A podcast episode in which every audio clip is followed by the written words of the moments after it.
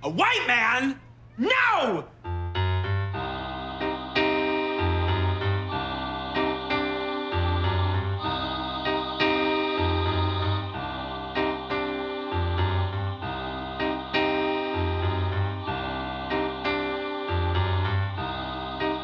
Hello and welcome to the Unsub is a White Man. I'm Sarah. And I'm Emily. And we are back with perhaps one of the most profound episodes of Criminal Minds we've seen to date. Yes, this one holds up. It was as good as I remembered. Yeah, it being, it's so- just, it's so deep and moving and sad and. and well acted. Yes, unlike anything we've watched them do Yeah. so far. And I, at first, because I know you were super excited about rewatching this. Yes. I wasn't sure at first if I, I feel like I do that every time. I'm not sure if I remember this. And then within the first few seconds, I'm like, oh God, this one. Yeah. And this one, it was like, took my breath away when I remembered what this episode was. Yeah. It's just ugh. for, you know, the early 2000s criminal minds nonsense. Yes. It's so much more than what we've come to expect. Which, so I shared this story with you, but I would like to share it with everyone that my brother is uh, a teacher as well. And he was subbing for another class where kids were supposed to be working on a project. And he went up to two girls who were looking at a phone was like, What are you guys doing? And they were watching Criminal Minds. He was like, Actually, um, my sister and her friend do a great Criminal Minds podcast, and they thought it was hilarious.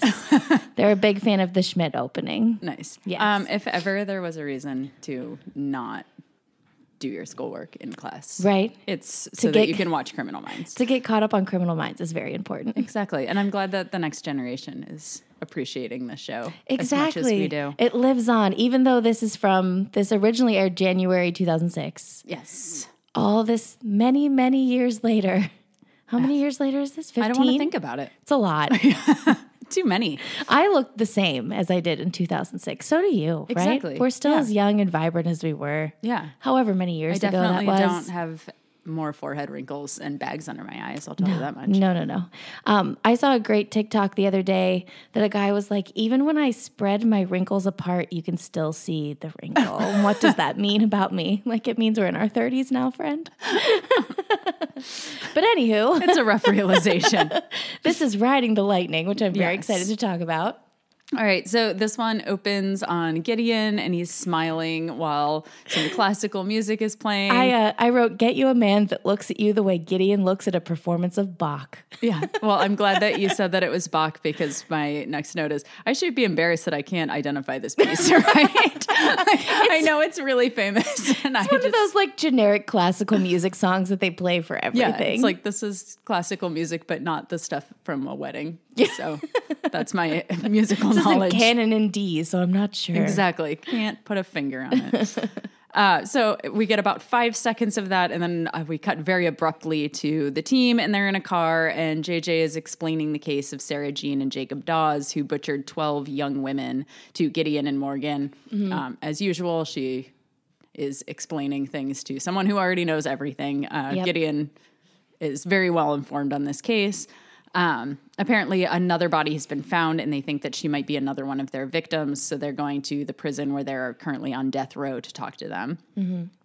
Um, so then we hear Reid talking from the back seat, and for a second, I thought it was another thing where I had just overlooked him in the back seat of the car, like in the What Fresh just Hell like episode. he- popped up. Like I stowed away, yeah, guys. he just pops up to give facts. That's what he. But this is actually a second car, Mm-hmm. um, and Elle is driving Hotch, Reid, and Garcia, which I was really confused. Like, why? Yeah, Garcia's like, oh, I'm not supposed to be here, and I, I was know. like, you're not. Why are you here? Because I just yeah, my thought was what. Why is Garcia here? And then Garcia's next line is, "Why am I here?" uh, which was really funny because it's like they, you, you know that they like packed up all their stuff and then they flew on the plane and then they got in the car. And it wasn't until that point that Garcia was like, "Hey guys, why am I here?" like nobody explained to her Why what did exactly. I need to come to this? It was Yeah. one of those moments where the writers are going to be like, hmm, everyone's going to know Garcia could have done her job remotely because her job is remote, like always, from anywhere they go, all over the country. Yes. So we're going to have to lean into it somehow. Yeah, there's literally they no did. reason for her to actually be there. But Yeah. okay. um, so Reid is excited because this is the first husband and wife serial killer team to be recorded into VICAP. Um, because I guess in this universe, like Paul Bernardo and Karla Homolka don't exist. Well, I mean, and that's who they're Gerald and Charlene on, right? Gallego don't exist. Yeah, like those two couples were what I assume yeah, this case that was it was like a of. mushing together of the two Yeah. of them. And usually when they base an episode off of a true crime story, they reference that crime because Right. it's like Reid's favorite thing to do in the entire world is to like spew facts about existing cases. when- Yeah. uh, Yeah, like real life cases when they do that. And it was like, why are the writers denying him the opportunity to do this one thing that he loves to do? Right. Well, because in this episode, the this husband and wife team has killed a lot more than either of those two were recorded as killing. yeah. So it's still a good opportunity for VICAP, even if it's not the very only couple. Yeah. But But yeah, he's uh, super excited about this, and Garcia is not. understandably so. At all. Yeah. Um, but I thought it was kind of funny because she is all like, their victims are young blonde women, and she like touches her hair, and like their victims were like fourteen year old girls. You are easily in your mid thirties, Garcia. Tone it down. And a bottle blonde, if ever there was one. Yes. Uh, so JJ says that Sarah Jean, who killed 12 girls and her own son, was called the Ice Queen. And Gideon says that's how the media interpreted her demeanor during the trial and that she only ever confessed to the murder of her son. Mm-hmm. Um, in 36 hours, she is going to die by the electric chair. I love a take her tight story timeline. with her. I know. It's like tight timelines are tight. They do a countdown too. Yes. um, Is this where they they flash to the moment of the electric chair? Yes. So I was like, is this chair on the subway or something? What is the lighting in this moment? Yeah. Just like flashing lights going on or something. Yeah, and I guess that's just the only way electric chairs have ever looked. They never updated. I don't know. It's Right? just such a horrific Yeah. way to kill somebody. I cannot believe that. That they still do They it. still- do they still do it? I wanted to Google it, but I was a little afraid to Google it. I think in uh, only a very few specific states, if any. Like there are still states where you can choose to die by firing squad. Right, but like nobody actually does. Doesn't everyone die by lethal injection now? I would think so. Like yeah, it's just It's too horrifying for me to look up. I Yeah. can't do it.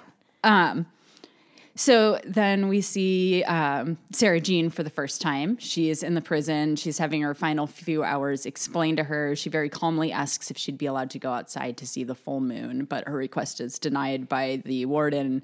And she enters the cell just looking very resigned to her fate. She's like haunting eyes. Yeah. This woman is so good in this episode. so good. Yeah, she's amazing. Um, and yeah, the guy who plays her husband is also very good, but in a very different way. Yeah, yeah, yeah. Um, so the team arrives at the Florida State Penitentiary, and there's a bunch of protesters that have gathered, and some of them are like anti-death penalty protesters, and some of them are anti-Sarah and Jacob. Yeah, I was getting big Ted Bundy vibes with this because they're in Central Florida and all the protests happening outside. Yeah. Like there were parties and protests and all kinds of stuff happening outside. And it like like the, you know, like desolate, almost deserty area outside this penitentiary. It was very much like where Ted Bundy Yeah. was. And the like going to interview him on death row so they try to find out more victims. Like I would I don't know, I was getting a lot. And the this Yeah. guy has a huge Bundy vibe about him. Yeah, So I was like, even like more manic. Yeah, yeah, yeah, yeah. But I was just surprised that there weren't more like I don't know Bundy references. Yeah. Um, so Gideon says that he doesn't believe that the body will be the last victim that they find, and then we see Jacob just smiling really menacingly as he's walked to his own like uh, death row cell. Um, and the contrast in their demeanors is just really jarring. like Yeah. he like clearly is like whatever. He is unhinged. Yeah. Uh, so then we get our first bookend quote, which is, Whoso sheddeth man's blood, by man shall his blood be shed, which is Genesis 9 6. Is this our first biblical one? I think so. I don't know. It, It was, might be the second. It was just a, a very I don't know startling one this time. Yeah. Maybe and it's like this- the old like King James and everything. Yeah, yeah. This is just a very uncomfortable episode from Yeah. top to bottom. Um, so then we learn that a string of missing girls in North uh, in North Florida in 1985 was followed by an anonymous call to police indicating that Jacob had been seen with some of the girls. They don't know who the anonymous woman was, but the police went out to check on Jacob and he was at home with his wife and their son Riley. When they returned with the search warrant, the boy was gone and they found the bodies of 12 dismembered girls buried under his workshop. Um, Jacob says he uh, says that he ordered Sarah to kill Riley so that he wouldn't slow them down. And Sarah Jean has admitted to Riley, but never to her part in the deaths of the girls, although Jacob maintains that she was complicit in all of it.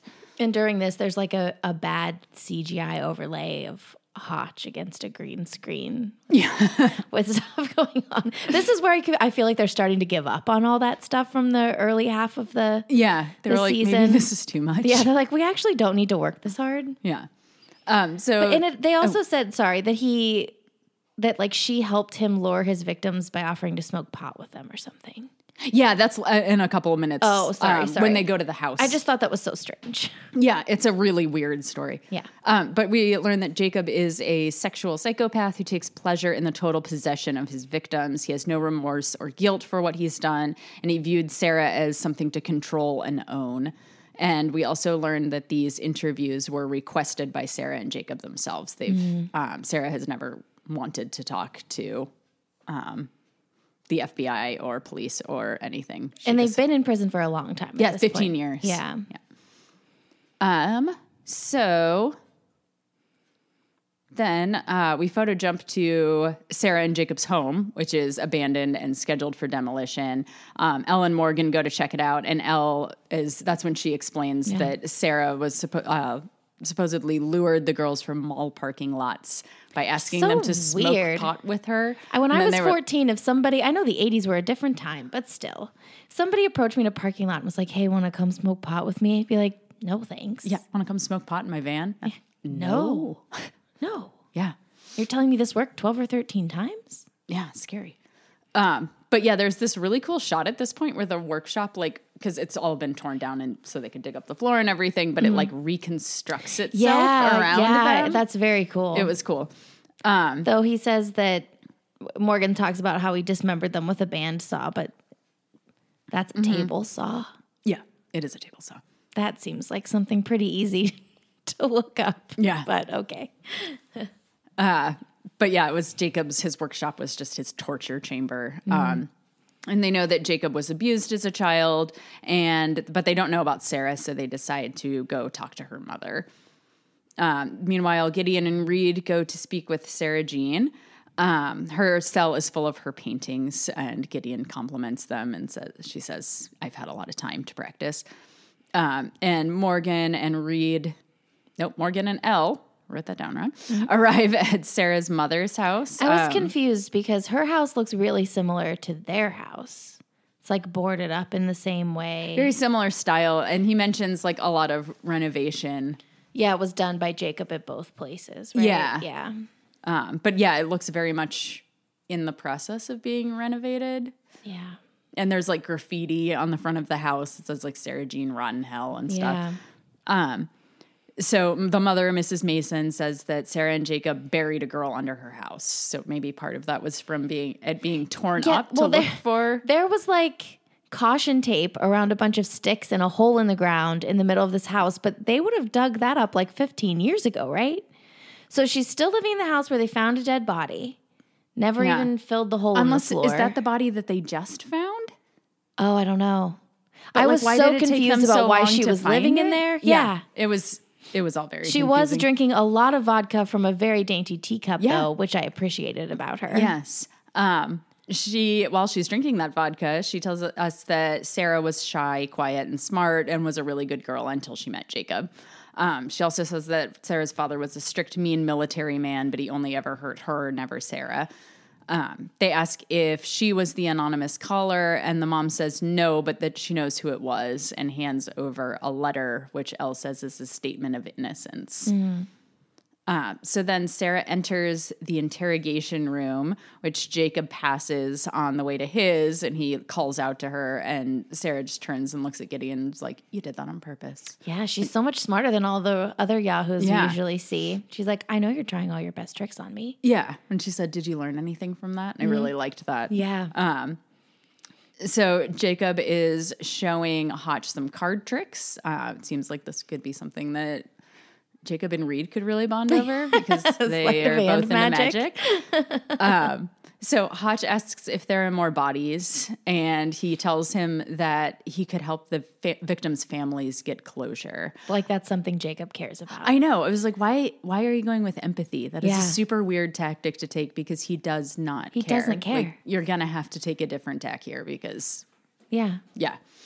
Um, but yeah, Jacob could not give less of a shit about the families. Mm-hmm. Um, and then um, we're back to Sarah's interrogation, and Elle calls with Sarah's letter. Oh yeah. And she starts reading it, and Gideon starts repeating it out loud. And Mm-hmm. Sarah just absolutely re- loses it when she realizes she says it's private. They're not supposed to hear any of that. Mm-hmm. Um, uh, Gideon tells her that she didn't kill the girls, and she says she knew that he was bringing women back to the workshop, but didn't know what he was doing. But that they all died because of her negligence. Yeah. So she still feels very responsible for them. yeah, And it's she's like, living with so much guilt. Oh my yeah, god. and it's like, yeah, yeah. it is your fault. Yeah. Like- How else would you feel if you Yeah, like, like- that's a huge level of Yeah, I mean, you didn't kill them, but you you should absolutely feel a lot of guilt for that Yeah. because you should have caught on to something happening and done something about it earlier. yeah. Um after this moment too, they like flash to Garcia and in a mo like an earlier moment they had said like she's there because there's so much more that you can learn about them oh, beyond their words. Ninety percent of communication is nonverbal. But the the monitors that she's watching them through and the angles that they're looking at them is totally useless. They're like overhead. Yeah, you can't can see only their see the tops faces. of their heads. it's like this the quality and the angle is less than helpful. yeah, it's so, just like black and white. It's like Garcia's not. Nothing's better because she's here. Yeah, she could have You could have left her at tapped home. into that angle from her computer at home. yeah, It was so weird to me. it was very weird. They just decided to take her on the road this time.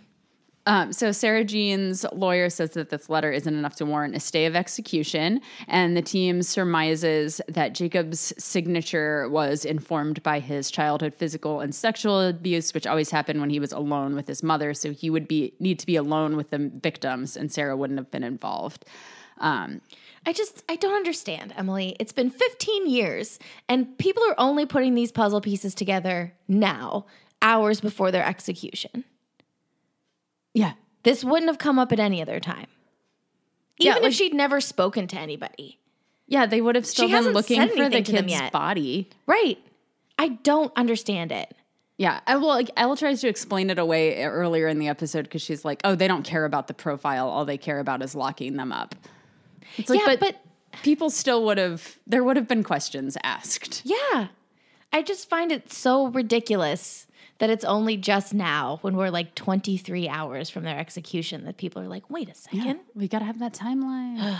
um, so they also think that, uh, or they, you know, they think that she's the anonymous caller. They don't think she killed her son. Um, uh, at one point, when they're talking to Jacob, he won't give up the names of the victims because he says like. Uh, I have to keep something for myself. And Gideon says, Well, you didn't say ourselves. You said myself. Like this is his thing. Um, and Reid uh, looks at the lawyer and he goes, What else do you need? And the lawyer utters the best line so far in this entire season. And he just goes, Evidence. Yeah. Like this team is just, they're just constantly shocked like, that we have a feeling, guys. yeah, that their gut feelings and guesswork aren't enough Uh-huh. to just circumvent the legal process. That's all they ever do. They're like, we'll worry about that later. Yeah, I just loved it so much. He's like, um, evidence. We are gonna need like some actual evidence, you guys. I'm like, Hotch is a lawyer. uh, but yeah, so Gideon thinks that there might be some clues in some of her paintings. Um, so meanwhile, our favorite lawyer friend is interviewing Jacob. Uh, JJ comes into the interrogation room to try to get a rise out of Jacob, and then I grossed myself out with that line. She's too old for him anyway. Like all of his victims were like 13, 14, 15. Yeah, I mean she's young, but she's like early twenties. Yeah. That's She's not young enough. Yeah, but he whatever. likes They- little girls. They're always playing the JJ card. Like she's the one pretty one. Anytime they need something, they're like, we'll just send JJ over. yeah. They're like JJ, take your hair out of that ponytail.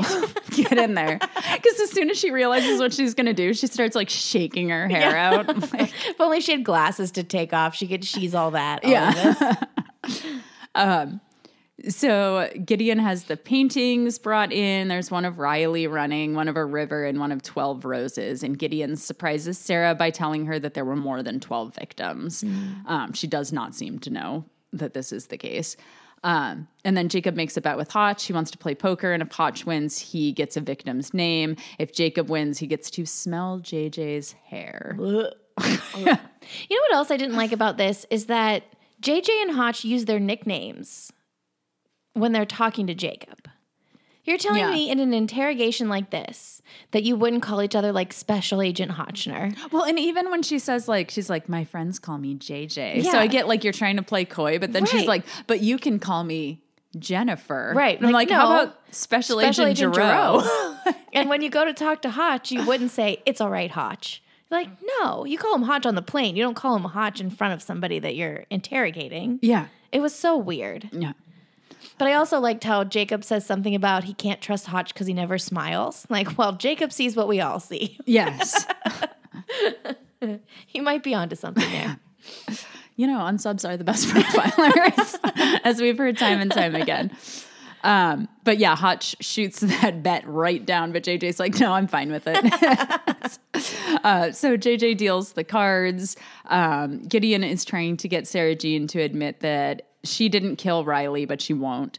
Um, they talk about the choices that they've made in their lives and whether their children suffered because of them. And it's just this really like deep conversation, like lots of character building for Sarah and for Gideon. Yeah. So Sarah says that Riley is in a better place and that she did what she did to protect him. and she never says she killed him. No. It's very, very, obvious. very obviously does a lot of verbal gymnastics yeah, to never to never actually say those words, Yeah. which I'm sure is what she's been doing this whole time, and I can't believe no one, no one's picking up on it noticed. at all. Yeah. Um, so Hotch wins the hand of poker, and Jacob tells him there aren't any other bodies. So then Hotch fakes a phone call and announces that the governor has granted Sarah a stay of execution, and Jacob freaks out and tells them that he knows where Riley is buried. Um, the team goes to a gazebo that Jacob had built, and they find a body buried underneath it. And then again, I was full of rage because you're telling me they know he's a contractor who previously buried women under his workshop And under another house, and under he another worked at. house, and they never went to the other houses to look for bodies. Yeah. Apparently, no, never No. occurred to anyone before this moment. If we have learned anything from this show, it's that all local police departments are utterly incompetent. They can't do basic police work without the FBI coming in to do it for them. Um, with just eight hours remaining, we find that the body is not Riley's, but that of a 14 year old girl whose house Sarah Jean used to clean. Um, And Sarah- so then again, you think they'd look at all the people who she used to clean for and Yes. Whatever. Um, but yeah, Sarah is just really devastated to learn about the death of this girl because she didn't have any idea that Jacob had done that.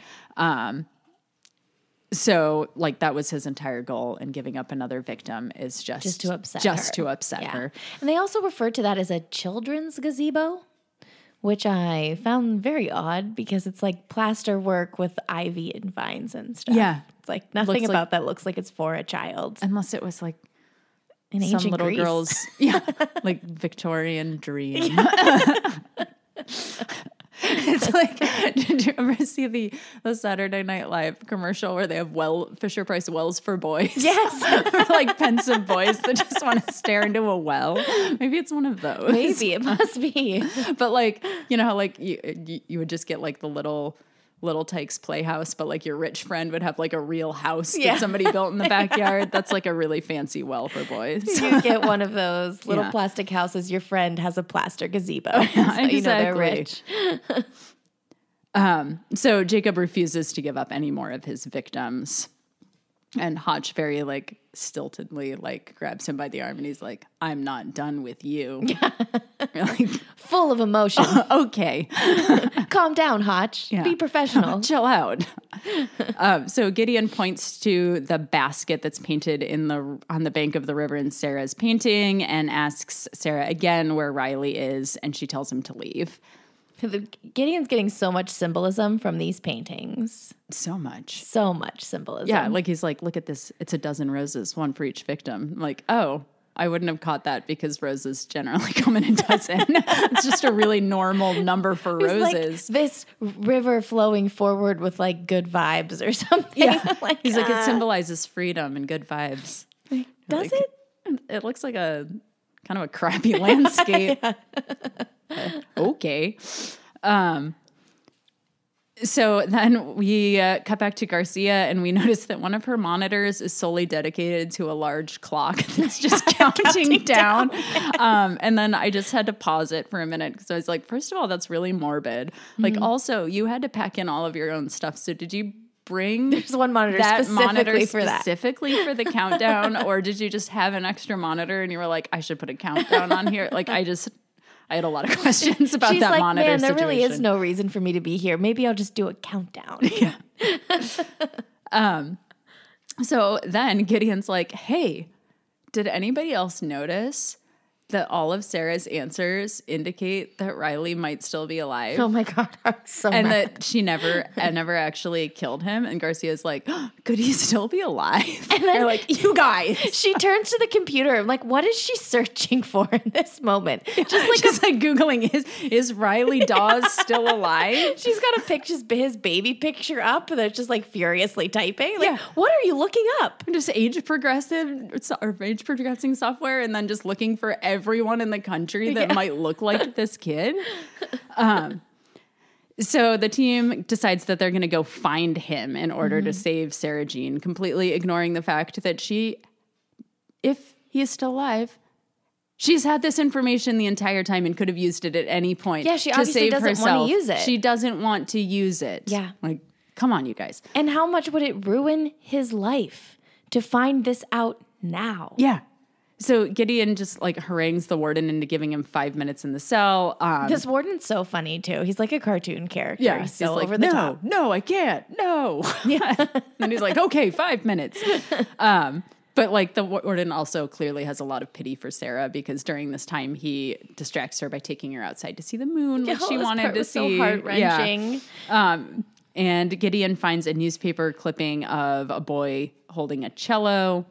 Right um, there, taped to the back of her painting. Well, I think it was like between layers of canvas. Oh, okay, he, that like, makes more sense. At first, I was like, seriously? Yeah. But then I realized there was like the ripping Like sound. nobody turned it around in 15 years. no, I think because he like you hear the canvas ripping, so I think Oh, there were okay, like dual like, layers of yeah. canvas on there, and it was sandwiched. All right, that's a little more believable. Though we do also get a really great head shaving montage with Jacob at this point. Yes, like lots of black and white. and white still shots. His head being shaved. Yeah, with his crazy eyes Yeah. and his grin. Um, but yeah, Sarah thanks the warden for his kindness and um, ignores his advice to come forward with any information that she has that could save her life. So it's, he's clearly also like, "Hey, you're a good person. Yeah, I like you. something." Please save yourself." Don't worry, the BAU is about to mess everything up. Yeah. Um, so Jacob is then moved to the execution chamber, but he tells Hotch beforehand that there were 18 victims. Um, he keeps calling out to Sarah the whole time. He's like, Oh, we're going to be together. It's time to ride the lightning. And it was like, Ah, that's the name of the thing. Bingo! So she's just staring at her painting of Riley while they're cutting all of her hair off. And she hears Jacob calling out to her.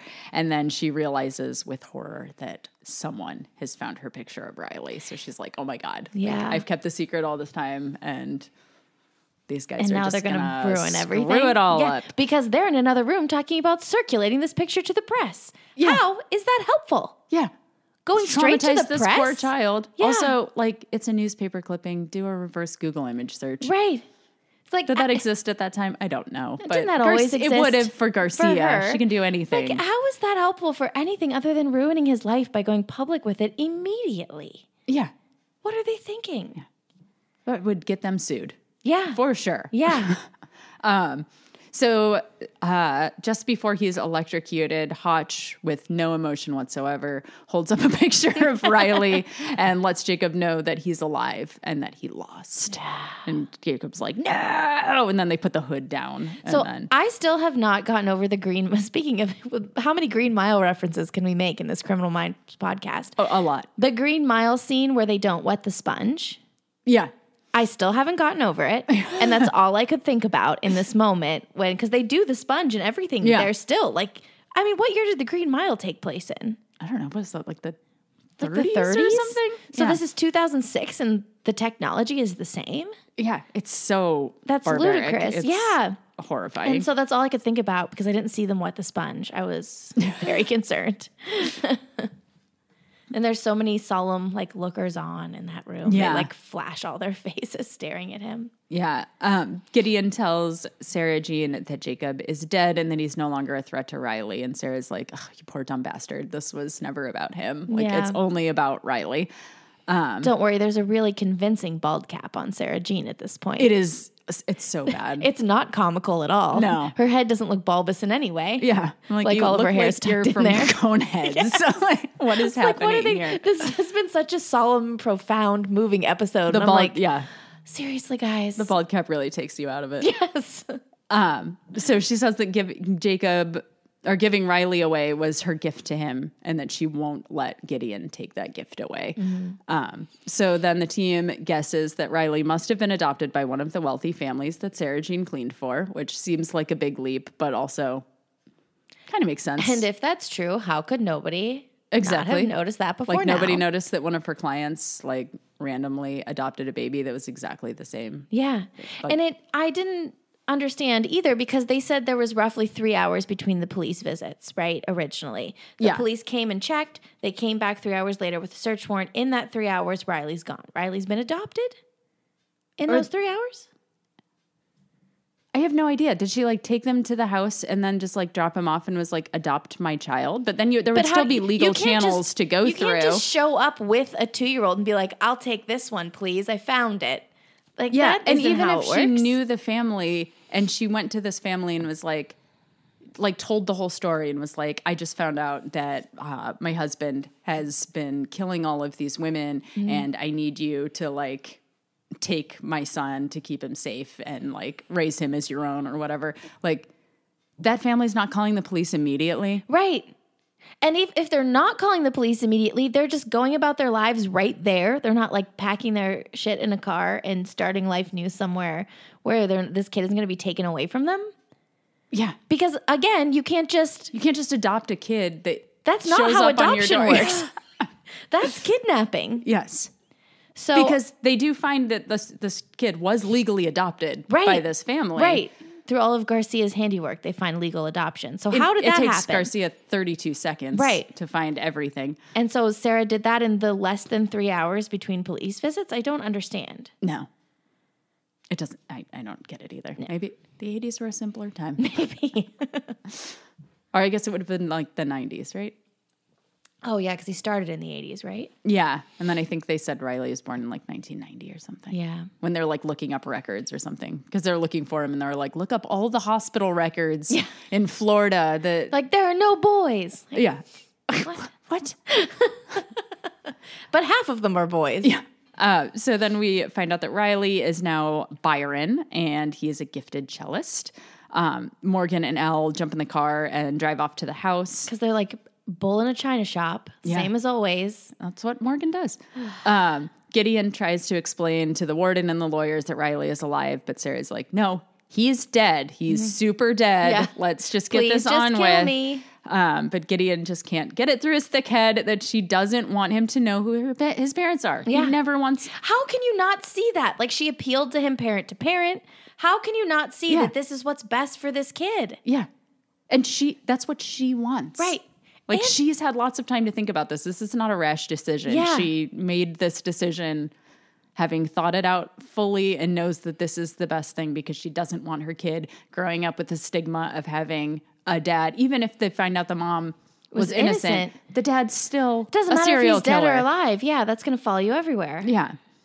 Um, she asks him to help her save her son's life by not telling him. Um, Morgan and Elle arrive at the house, but nobody's home. And Gideon's like, "Tell Morgan to kick down Kick the door." the door. Like what? But luckily, yeah, like and nobody's Hotch's just passes the messages along. Kick, kick down the door. yeah.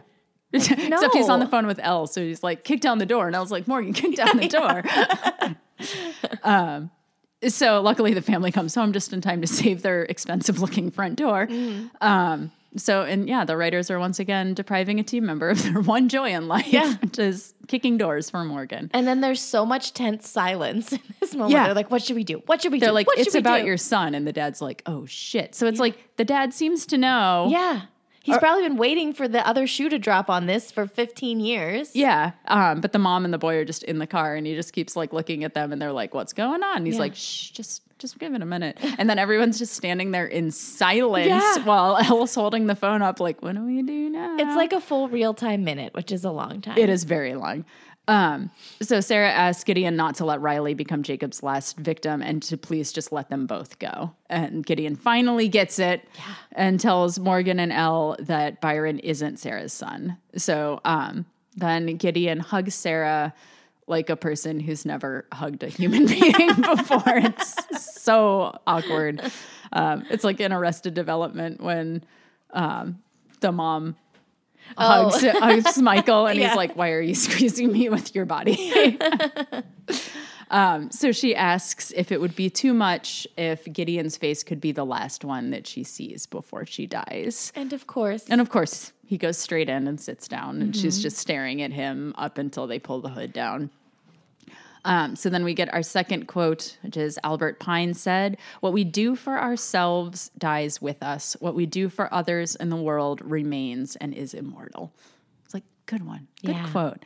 Um, so then we go back to the opening shot, which is, I thought when it first opened, I was like, oh, right, he's watching the execution, but he's not because we see a single tear go down his face while we realize he's watching Byron at his cello Yeah. recital, which I was like, oh, that is so sweet. And then I was like, wait, did he come back to Florida for that? Or was it just a really conveniently timed cello it's recital? actually later that night, right after the execution, he went from one to the other. Yeah, exactly. I didn't pay attention to what clothes he was wearing. I should have.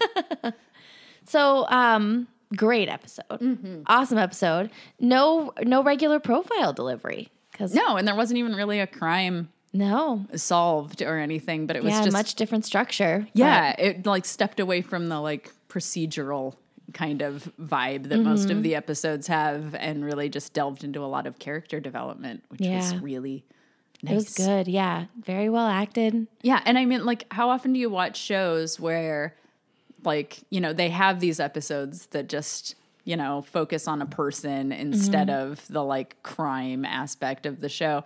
But it's always one of the team members. It's never Yeah. like we're going to dedicate this whole episode to you just really connecting with this unsub that you're never going to see Yeah, again.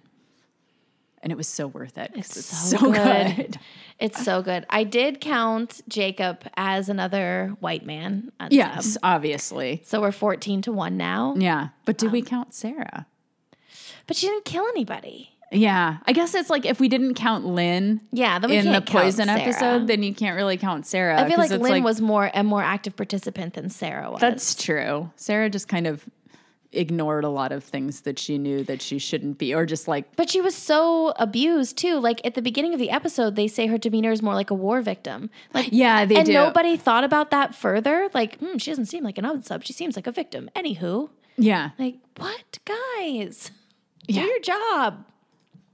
But yeah.